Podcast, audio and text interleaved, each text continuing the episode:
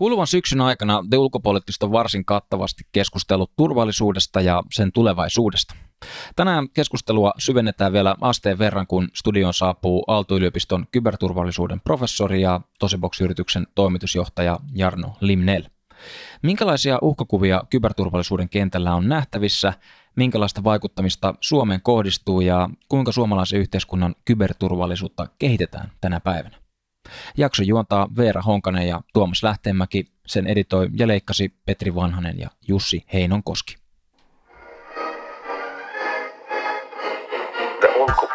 Minä olen ollut aina sitä mieltä, että ei penniäkään kenellekään. The young people of the world. Wir haben so vieles geschafft. Wir schaffen das. China.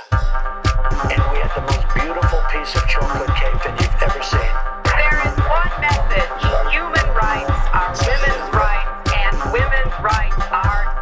Minullakin on sananvapaus. Ulkopoliittista. Parempaa ulkopoliittista keskustelua. Tota, tervetuloa te ulkopoliittistin uusimpaan jaksoon. Ja tänään itse asiassa meillä on erikoisvieras täällä studiossa kyberturvallisuuden professori Aalto-yliopistosta ja Tosibox-yrityksen toimitusjohtaja Jarno Limnel. Oikein paljon tervetuloa.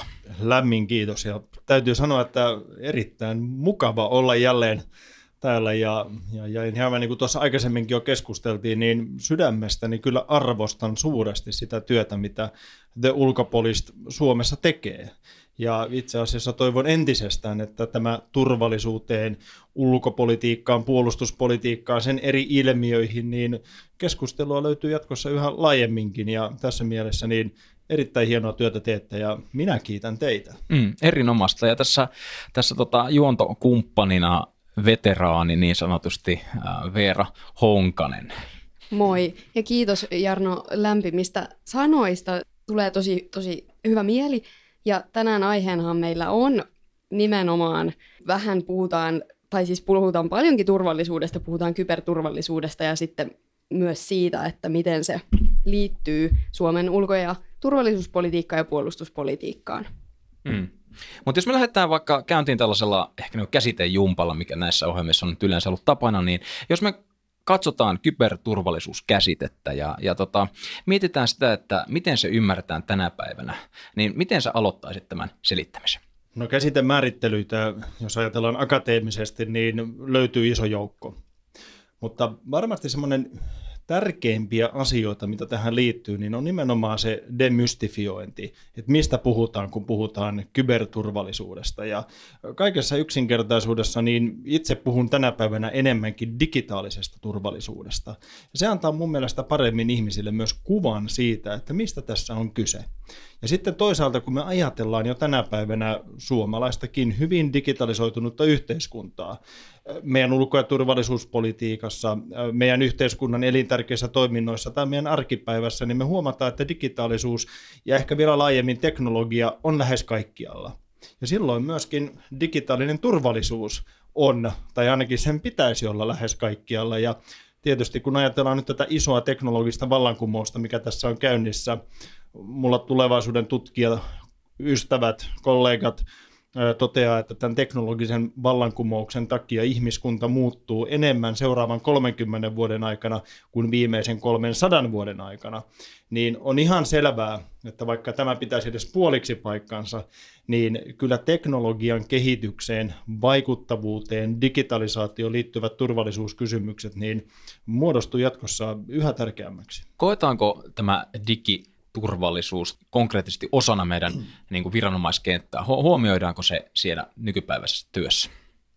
Uskallan sanoa, että huomioidaan ja kasvavissa määrin.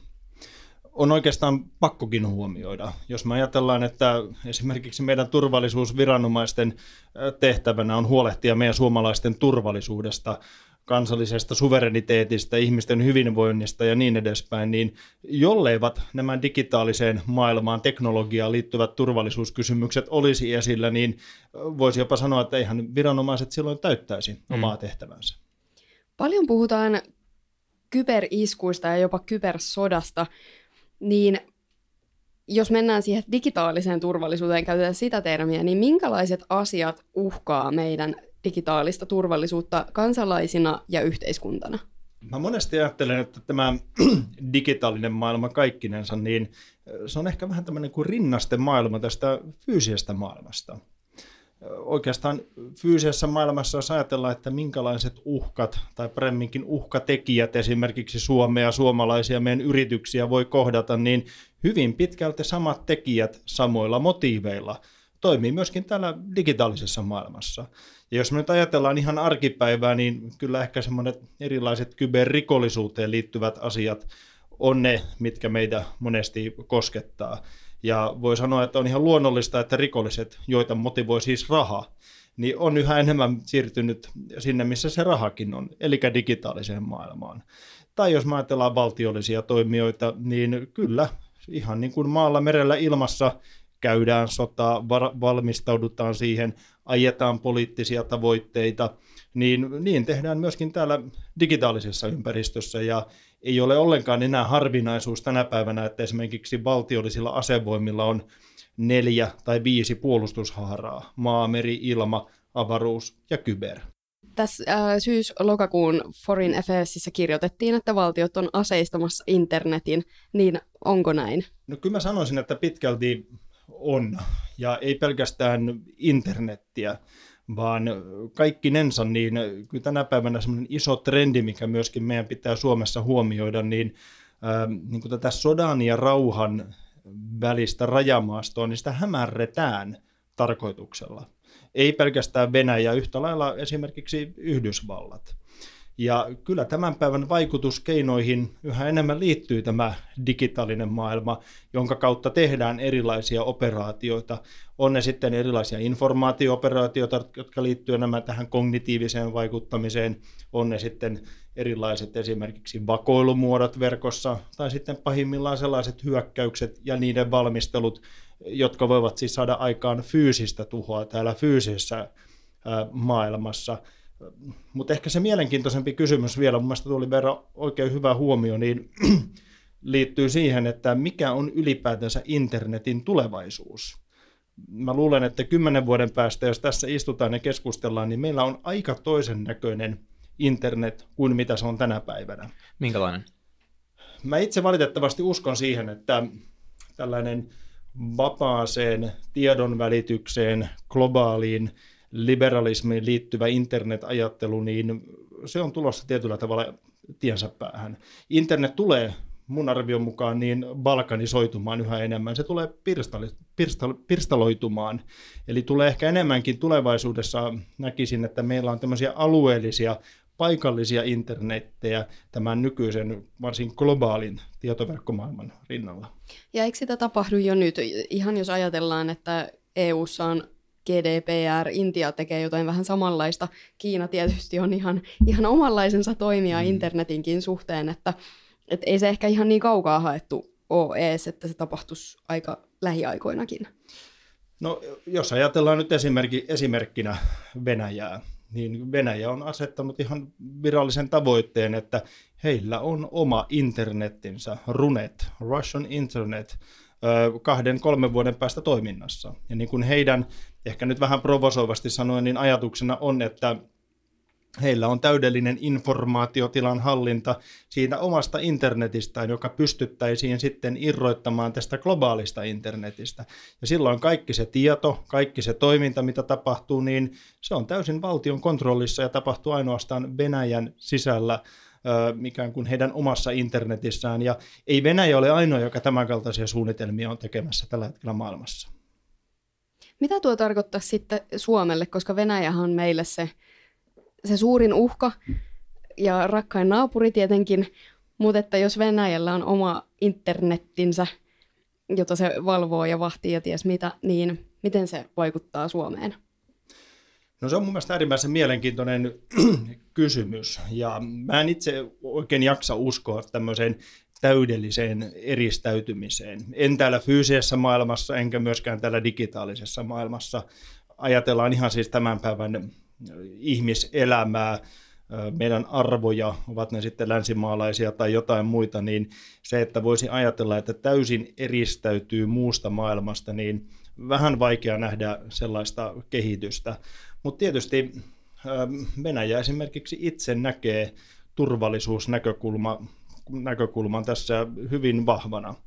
Eli haluaa itse kontrolloida sitä, että mitä siellä omissa tietoverkoissa tapahtuu, mitä informaatiota jaetaan.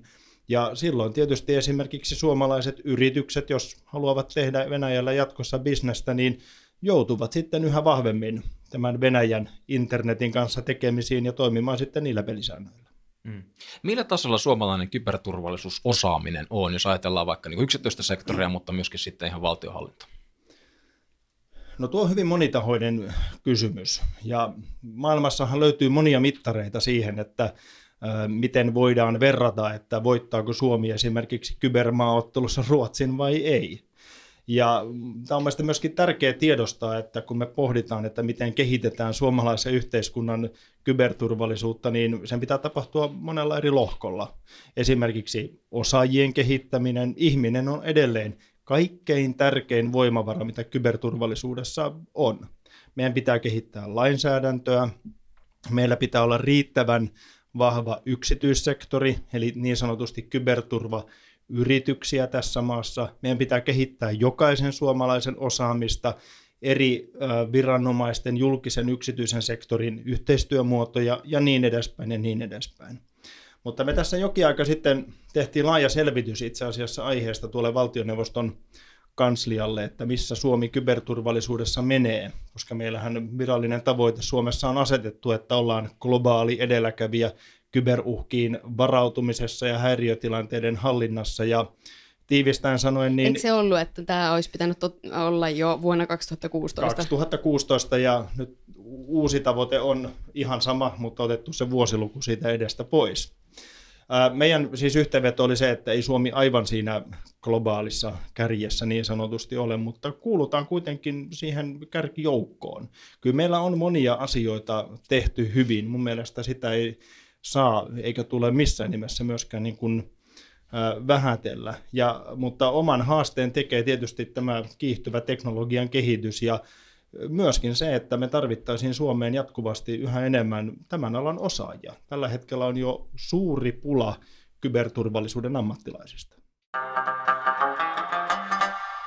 Tänään studiossa vieraana kyberturvallisuuden professori Aalto-yliopistosta ja Tosibox-yrityksen toimitusjohtaja Jarno Limnel.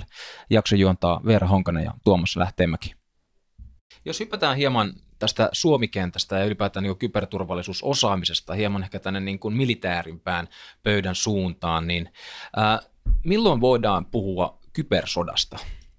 No mä olisin itse tietysti, kun upseri koulutuksen aikanaan saanut ja sotatieteestä väitellyt, niin tämän sotatermin kanssa mä olen itse aika varovainen. Tuntuu, että se on eräänlaisen inflaation kokenut ei tietysti tarvitse katsoa kuin TV-ohjelmia, että siellä on äitien sotaa ja valassotaa ja kokkisotaa ja vaikka mitä, ja sitten vielä kybersodat siihen päälle. Ää, sota on kuitenkin äärimmäisen julma ää, olotila, jos sellaiseen esimerkiksi suomalaisen, suomalainen yhteiskunta joutuisi. Mun on vaikea nähdä, että me tullaisiin koskaan näkemään puhdasta kybersotaa, joka siis minun mielestä tarkoittaa sitä, että sotaa käytäisiin ainoastaan täällä kyberympäristössä. Mutta toisaalta, jos me ajatellaan ja katsotaan kaikkia maailman kriisejä, konfliktia, sotia, mitkä on nytten syksyllä 2018 käynnissä, niin kyllä niissä enemmän ja vähemmän tämä kyberelementti on läsnä. Ja mun mielestä pitääkin nähdä tämä kyberpuoli ikään kuin osana sodankäyntiä eikä pelkästään puhua, että, että nyt on kybersotaa puhtaimmillaan. Ja mä uskon, että ikään kuin tämä digitaalisen ympäristön korostaminen, erilaisten operaatioiden tekeminen, niin tulee jatkossa korostumaan yhä enemmän. Mm. Mutta ehkä se vielä olennaisempi tuohon sinun kysymykseen, se kysymys on, on tänä päivänä se, että miten ylipäätänsä määritellään, mikä on sota. Mm. Ollaanko me sotatilassa vasta siinä vaiheessa, jos meillä eduskunta ja valtion päättäjät toteaa, että no nyt siirryttiin tähän sotatilaan. Kyllä, luultavasti näin. Mutta toisaalta mä itse uskon yhä vahvemmin, kun katsotaan tulevaisuuteen ja pohditaan esimerkiksi Venäjän vaikuttamista, niin me vaikutuskeinot tulee ensisijaisesti olemaan sellaisia, joilla tarkoituksellisesti pyritään pysyttäytymään tämän niin sanotusti virallisen sodan julistamisen kynnyksen alapuolella.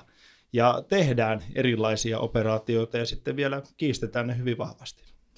Viime viikolla juttelin erään ihmisen kanssa ja hän sitten sanoi, että kyberaspekti ei ole vielä muuttanut kansainvälisen vaikuttamisen eikä sodankäynnin muotoja tai olemusta. Niin miten sinä näkisit tämän, että onko vaikuttaminen muuttunut, onko sodankäynnin olemus muuttunut? Tai voidaanko puhua sellaisesta muutoksesta? No lyhyesti sanoen, kyllä voidaan. Mun mielestä täytyy aina muistaa myöskin se, että kun puhutaan sodasta, niin se heijastaa sen hetkistä yhteiskunnan kehitysvaihetta.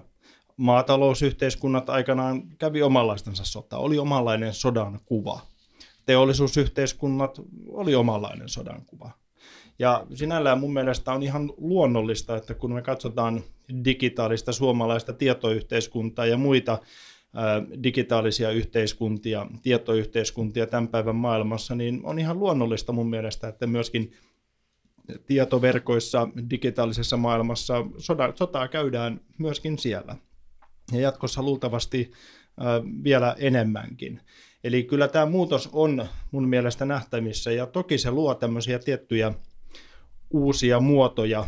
Yksi esimerkiksi tuossa juuri palasin Suomeen täältä Euroopan kyberturvallisuuskonferenssista, josta pohdittiin paljon ajankohtaisia asioita. Ja yksi siellä, mikä huolestutti yhä enemmän nimenomaan tähän sinun kysymykseen liittyen, oli se, että miten valtiot, ja nyt en puhu pelkästään Venäjästä, niin näyttävät lisääntyvässä määrin ulkoistavan erilaisia kyberoperaatioita ei-valtiollisille toimijoille. Siis tällaisia haittaohjelmahyökkäyksiä, palveluestohyökkäyksiä, informaatiooperaatioita ja jotain muita, niin monesti siellä takana sitten, jos jäävät kiinni, onkin joku hakkeriryhmä tai isänmaallinen kyberrikollisporukka tai joku vastaava, ja jos jäävät kiinni, niin tietysti valtio sanoo siinä vaiheessa, että eihän meillä ole mitään tekemistä tämän porukan kanssa. Ja tämä on taas sitten myös poliittisesti hyvin haastavaa, että jos tällaiset ei-valtiolliset toimijat, kun siellä oikeasti on valtio ohjaamassa voimallisestikin taustalla, tekee näitä operaatioita, niin miten niihin sitten poliittisesti vastataan? Miten Suomessa ollaan varauduttu tällaiseen? No kyllä näitä asioita pohditaan. Täytyy tietysti muistaa, mä sanoisin, että ei pelkästään kybermaailmassa, mutta erityisesti näissä kyberasioissa, niin kyllä mielestä tänä päivänä pitää niin kuin vahvasti tiedostaa se, että turvallisuutta on minun mielestä mahdoton rakentaa pelkästään kansallisin voimavaroin kansallisten rajojen sisäpuolella. Mun mielestä tämmöinen samanmielisten valtioiden kanssa tehtävä yhteistyö, niin se ei tämän päivän turvallisuudessa, se ei ole hyvä juttu, se on ihan välttämättömyys. Ja jos me nyt ajatellaan tällaisia niin kuin ulkoistettuja kyberoperaatioita, miten ne saadaan selville, minkälaisia vastatoimia mahdollisesti suunnataan, niin mun mielestä tässä pitää katsoa myöskin Suomea isompaa kuvaa, miten Suomi toimii omassa läntisessä viiteryhmässä. Hmm. Jos me ajatellaan kyberuhkia ja erityisesti niin kuin uhkakuvia, ehkä se on tämä oikea sana tässä, niin puhutaan aika paljon niin kuin nykypäivästä ja uusista tulevaisuuden trendeistä ja siitä, että mikä on milloinkin niin kuin hypetettävä asia. Mutta, mutta tota, tarjoaako historia tai historian tuntemus tähän ää, kenttään jonkinnäköistä etua? Mä tuossa muutama viikko sitten julkaisin kirjan Uhkakuvat, yhdessä ministeri Jaakko Iloniemen kanssa ja pohditaan siis siinä Suomen ja suomalaisten tulevaisuuden uhkia.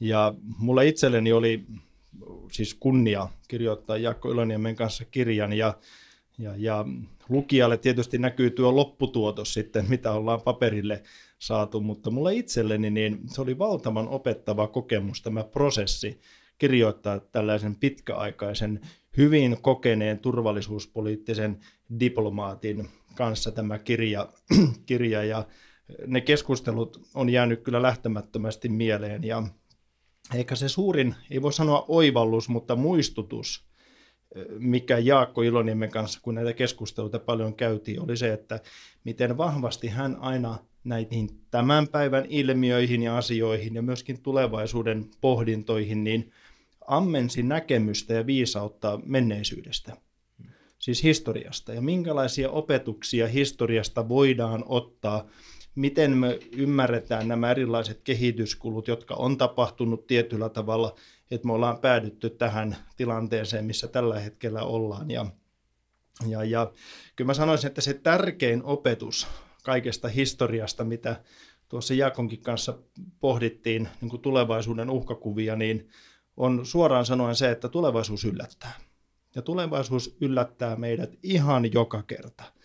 Me kovin rationaalisesti halutaan ja pyritään ymmärtämään turvallisuutta, uhkakuvia, tulevaisuutta ja tehdään siihen liittyviä sitten johtopäätöksiä ja varautumisen keinoja.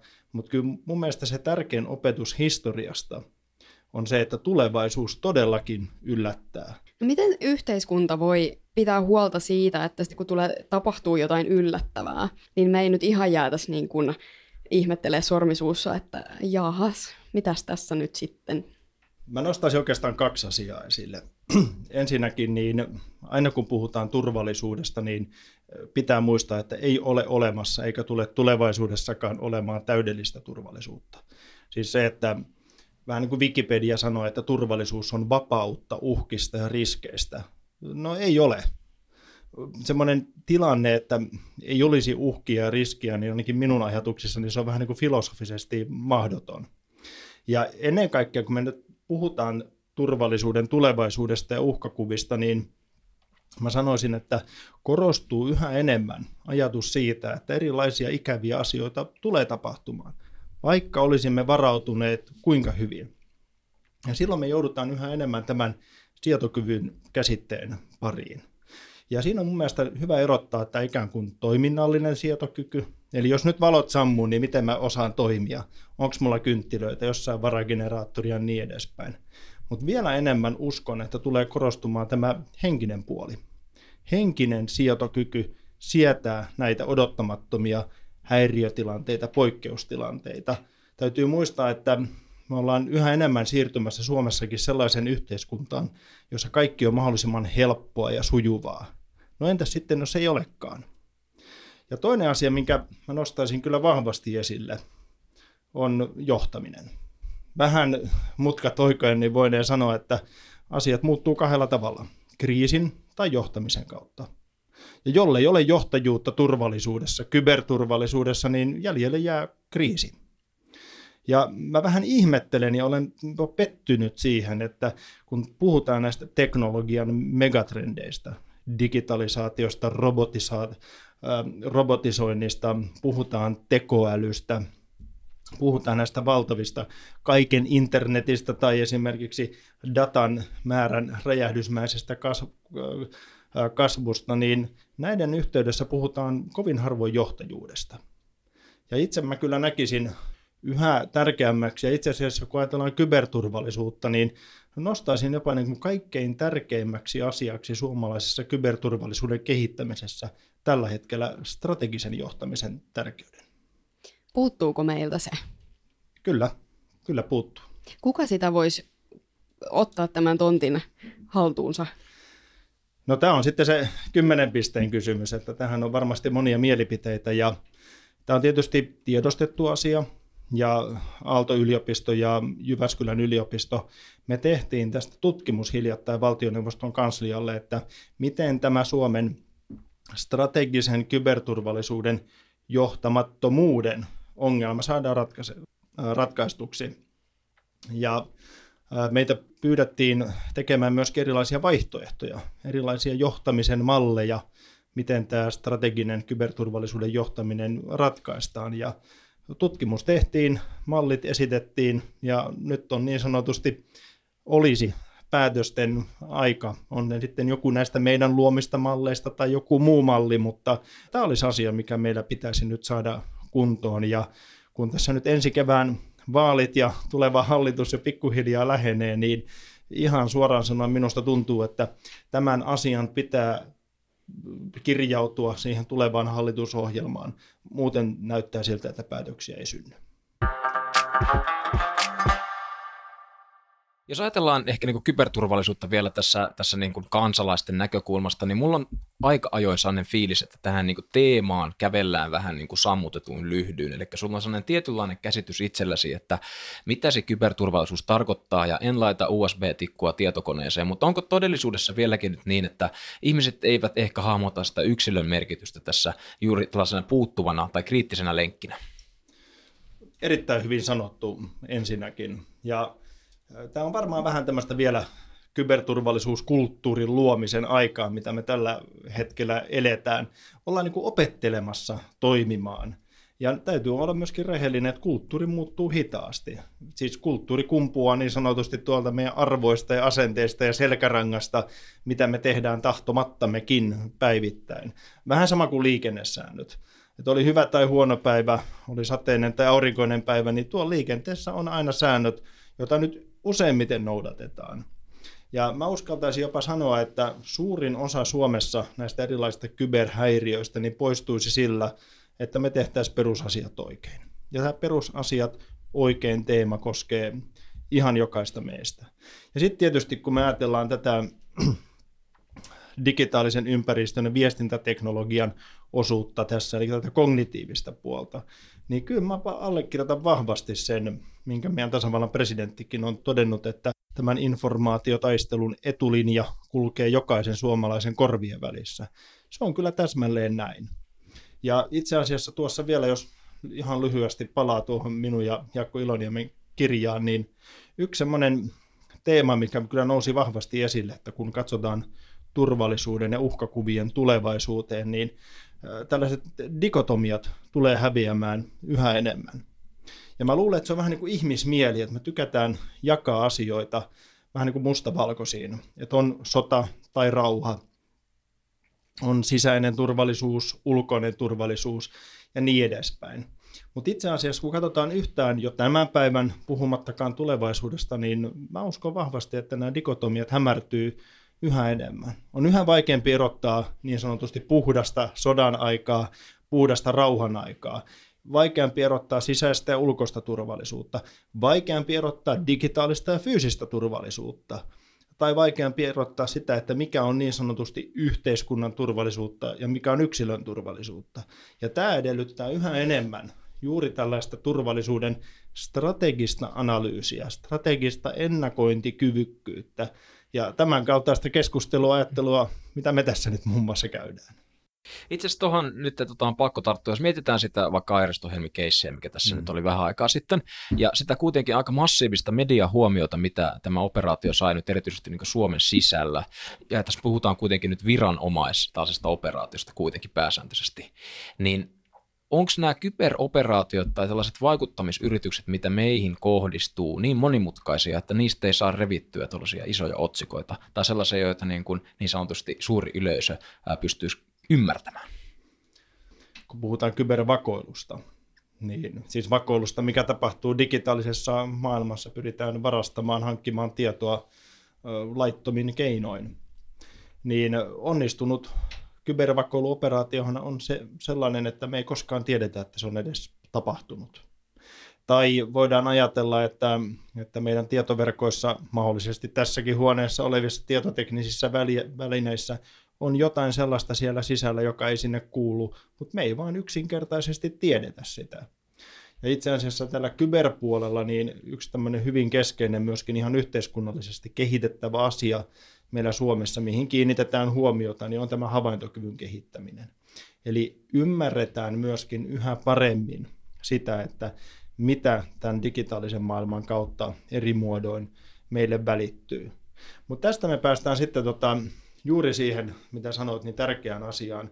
Eli kyberturvallisuudessakin voidaan mun mielestä ihan hyvin erottaa, että on tämä teknistaktinen taso, operatiivinen taso ja sitten tämä strateginen taso. Ja tämä strategisen tason ikään kuin tilannekuva, ymmärrys, ennakointi, johtaminen, se on se, mikä, missä meillä on Suomessa paljon parannettavaa. Et me saatetaan niin kuin erittäin hyvinkin havainnoida ja pystyä niin kuin tietämään tiettyjä yksittäisiä keissejä, asioita, haittaohjelmia tai muita. Mutta sen isomman kuvan ymmärrys, isompien trendien ymmärrys. Mä muistan varmaan lopun elämääni täytyy tämä tässä sanoa. Nuorena upseerina menin strategialaitokselle töihin ja, ja, ja siellä sitten kovasti luin kaikkia turvallisuuspoliittisia uutisia ja yritin aktiivisesti kommentoida ja, ja, ja suuresti arvostamani Juha Antero Puistola oli silloin myöskin tällä samalla laitoksella ja, ja, ja hän sitten sanoi mulle, en muista nyt ihan tarkkoja sanoja, mutta hän sanoi, että niin, nämä on aina näitä päivittäisiä uutisia, kuumiakin turvallisuusuutisia, mutta meidän tehtävänä täällä strategian laitoksella on katsoa näitä isompia trendejä. Ja katsoa sitä, että mikä on se isompi suunta, mihin, mitä kohden tässä ollaan menossa, ja miettiä sillä vielä vaihtoehtoja. Ja tämä on mielestäni myöskin hyvä, kun palataan tähän äskeiseen toteamukseen, että pidetään myös pää kylmänä. Eli ei myöskään lähetä meidän turvallisuusajattelussa liikaa tämmöisten yksittäisten pienten yksityiskohtien perään, kun joku vaikka media lähtee siihen hyvin vahvasti panostamaan, vaan ollaan pää kylmänä ja katsotaan vähän sitä isompaa kuvaa. Ja sitten edelleen kyllä mun mielestä pitää myöskin näistä perusasioista muistuttaa, että mun mielestä turvallisuustutkijan, asiantuntijan samanaikaisesti, kun jossain palaa kovasti, jossain on joku kohu, jonne kaikki huomio kiinnittyy, niin mitä tapahtuu toisaalla? Me täytyy muistaa vähän niin kuin Sun Tzukin totesi aikana, että kaikki sodankäynti perustuu harhauttamiseen. Ja tämä on mielestäni semmoinen tärkeä opetus myöskin, mikä itse on pyrkinyt pitää mielessä, että jos on joku suuri uutinen ja kaikki mielenkiintoa, Twitterit ja lehdistö ja yleuutiset on täynnä sitä, niin mitä tapahtuu toisaalla? Ja siellä saattaa monesti tapahtua hyvin mielenkiintoisia asioita. Mm. Nyt tulee heti kysymys, että mitäs meillä jäi nyt huomaamatta esimerkiksi tuon Airiston helmen kohun takia? Kaikki salaisuudet voit kertoa nyt. Niin, tämähän ei, ei minnekään muualle menekään. Tota, no sehän ensinnäkin mielestä keissi on kesken. Ja mun mielestä täytyy myöskin niin pääkylmänä aina antaa sopivasti viranomaisille myöskin aikaa asioiden selventämiseen.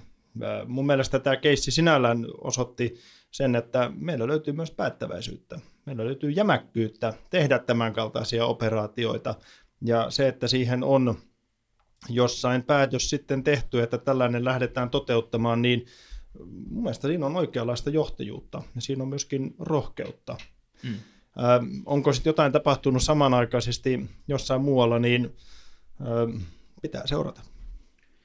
Parempaa ulkopoliittista keskustelua. Mä haluaisin yhden asian oikeastaan viedä tässä loppupuolella avata yhden keskustelun, joka on mua, mua tota kiinnostanut, mutta oliko sulla tähän aiheeseen joku Ei kommentti? tähän. Okei, no tämän jälkeen, mutta tota, mä oon lukenut aika paljon tällaista Bellingcat-nimistä verkkosivua, mm. brittijulkaisua, joka on nyt viime aikoina julkaissut aika paljon niin kuin tällaisia paljastuksia liittyen tällaiseen GRU-organisaatioon, ja tota, mä oon alkanut miettimään nyt sitä, että kun hä, tämä sivusto, eli Bellingcat tutkii tällaisella niin open source-menetelmällä, eli se tutkii tekee niin tutkimustaan pohjustaen tällaisiin vapaisiin, avoimiin lähteisiin, joita sä löydät tuolta verkosta, niin jos tällainen GRU, joka on niin sotilastiedusteluorganisaatio, jättää tollaiset jäljet, mitä se on niin nähtävästi jättänyt, niin miten todellisuudessa sitten meidän omat ja henkilökohtaiset jäljet, niin kuinka avoimia ne tuolla verkossa ovat? No pelottavan avoimet. Kyllä mun mielestä se pitää sanoa myöskin ähm, ääneen. Täytyy myöskin aina muistaa, että teknologia minun mielestä itsessään on neutraalia. Se taipuu ainakin nyt toistaiseksi vielä ihmisen käsissä, niin sitten hyvään ja ei niin hyvään, eli huonoon. Äh, mun mielestä on Bellingcatin tapaus kaikkinensa, siis mitä he tekevät, niin mun mielestä on oiva ose, esimerkki myöskin siitä, että miten nyt teknologian aikakaudella niin äh, ihan tavallisia ihmisiä, kansalaisia pystytään osallistamaan paremmin turvallisuuden tekemiseen. Tässä on mielestäni yksi hyvä esimerkki, että ihmiset käyttävät omaa aikaa, omaa mielenkiintoaan ja tuovat oikeasti mielenkiintoisia asioita esille. Mutta kyllä se iso juttu tietysti tuohon sinun kysymykseen liittyen on se, että kaikesta tulee jatkossa dataa yhä enemmän. Niin kuin tuossa todettiin, niin me eletään oikeasti räjähdysmäisen datan määrän kasvun keskellä. Ja tämä on ihan huikea tämä kasvu, mikä tässä tulee tapahtumaan.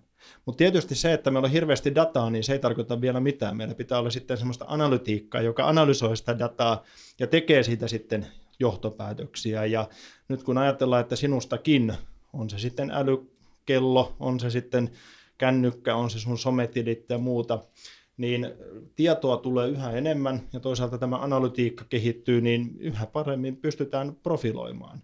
Ja silloin me tullaan yhä enemmän tähän, nyt vähän vaikeakin lyhyesti selittää, mutta tähän niin kuin algoritmipohjaisiin vaikutuskeinoihin.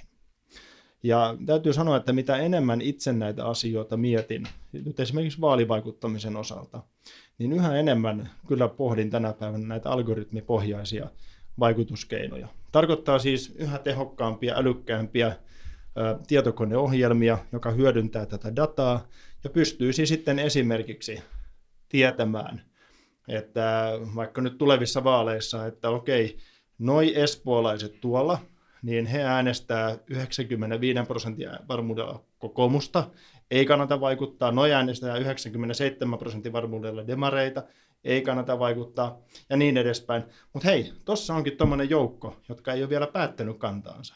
Ja sitten me tiedetään, että noi on sinkkunaisia, ne ulkoiluttaa koiria ja ne tykkää susista.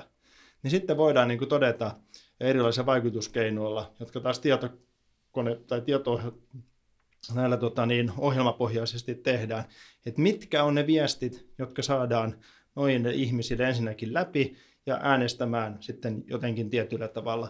Ja tällaisiin ikään kuin algoritmipohjaisiin vaikutuskeinoihin, niin mä luulen, että tässäkin studiossa, jossa pohditaan ulko- ja turvallisuus- ja puolustuspolitiikkaa, suomalaisen yhteiskunnan ja suomalaisten turvallisuutta, niin joudutte kyllä palaamaan aika monta kertaa. Ja tähän itse asiassa liittyy seuraava kysymys. Edelleen viime viikolla kuulin ehkä tällaisen hieman provosoivankin väitteen. Että... Missä sä oot viime viikolla liikkunut? Ei, Tämä herättää nyt kysymyksen. ei, ei, ei, ei puhuta siitä. Mutta äh, väite meni näin, että, että kaikkialla tulee just esiin tämä, että tekoäly tulee ja muuttaa mm. kaiken. Ja vahva argumentti oli, että ei tule. Hän ehkä sitten vähän myöhemmin mm. mm. pehmensi tätä sanomaansa. Mutta kuitenkin tämä on ehkä se, mitä, mitä itse asiassa mediassakin näkee sitä sellaista keskustelua, että on ne, jotka sanoo, että tekoäly, algoritmit, teknologian muutos mm. tulee tosi nopeasti, on jo muuttanut ja muuttaa edelleen tosi vahvasti yhteiskuntia ja niin kuin kaikkea. Ja sitten on ne toiset, jotka sanoo, että no, no ei oikeastaan, että nyt vähän mopo keulii. Niin miten siellä näet tämän? No niin kuin monissa asioissa, niin kyllä semmoinen tietynlainen hypetys kannattaa ottaa pois. Ja ehkä aina nykyhetkessä tiettyjä semmoisia trendejä niin ylikorostetaan.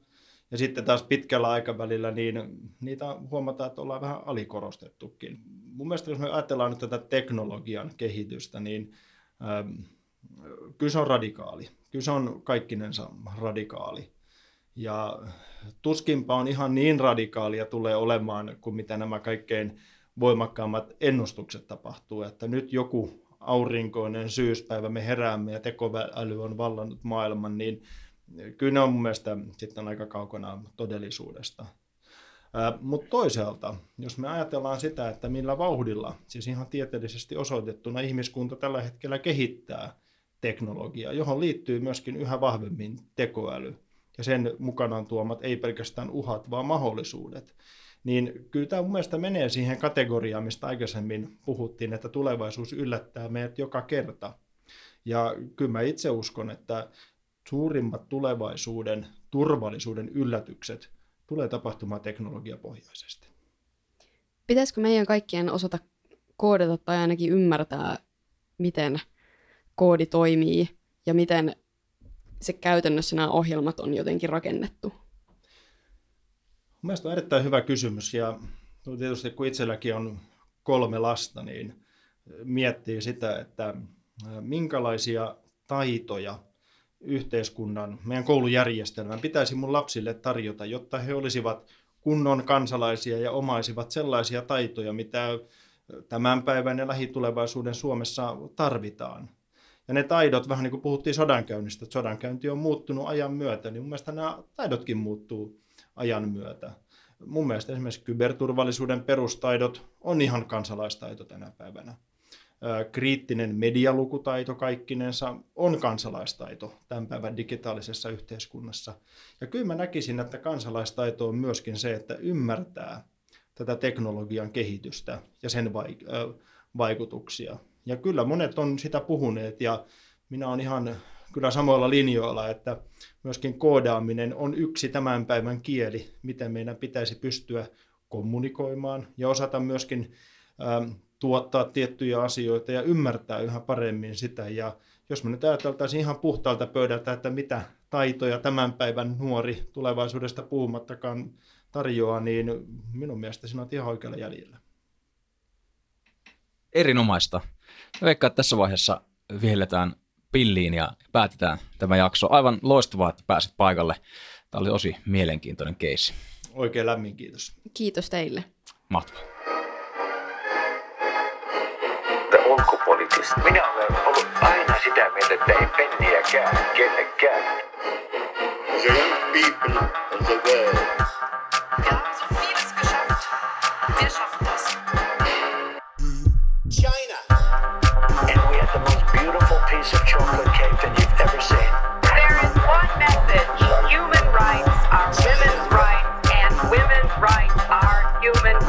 rights. Minullakin on sananvapaus. Ulkopoliittista. Parempaa ulkopoliittista keskustelua.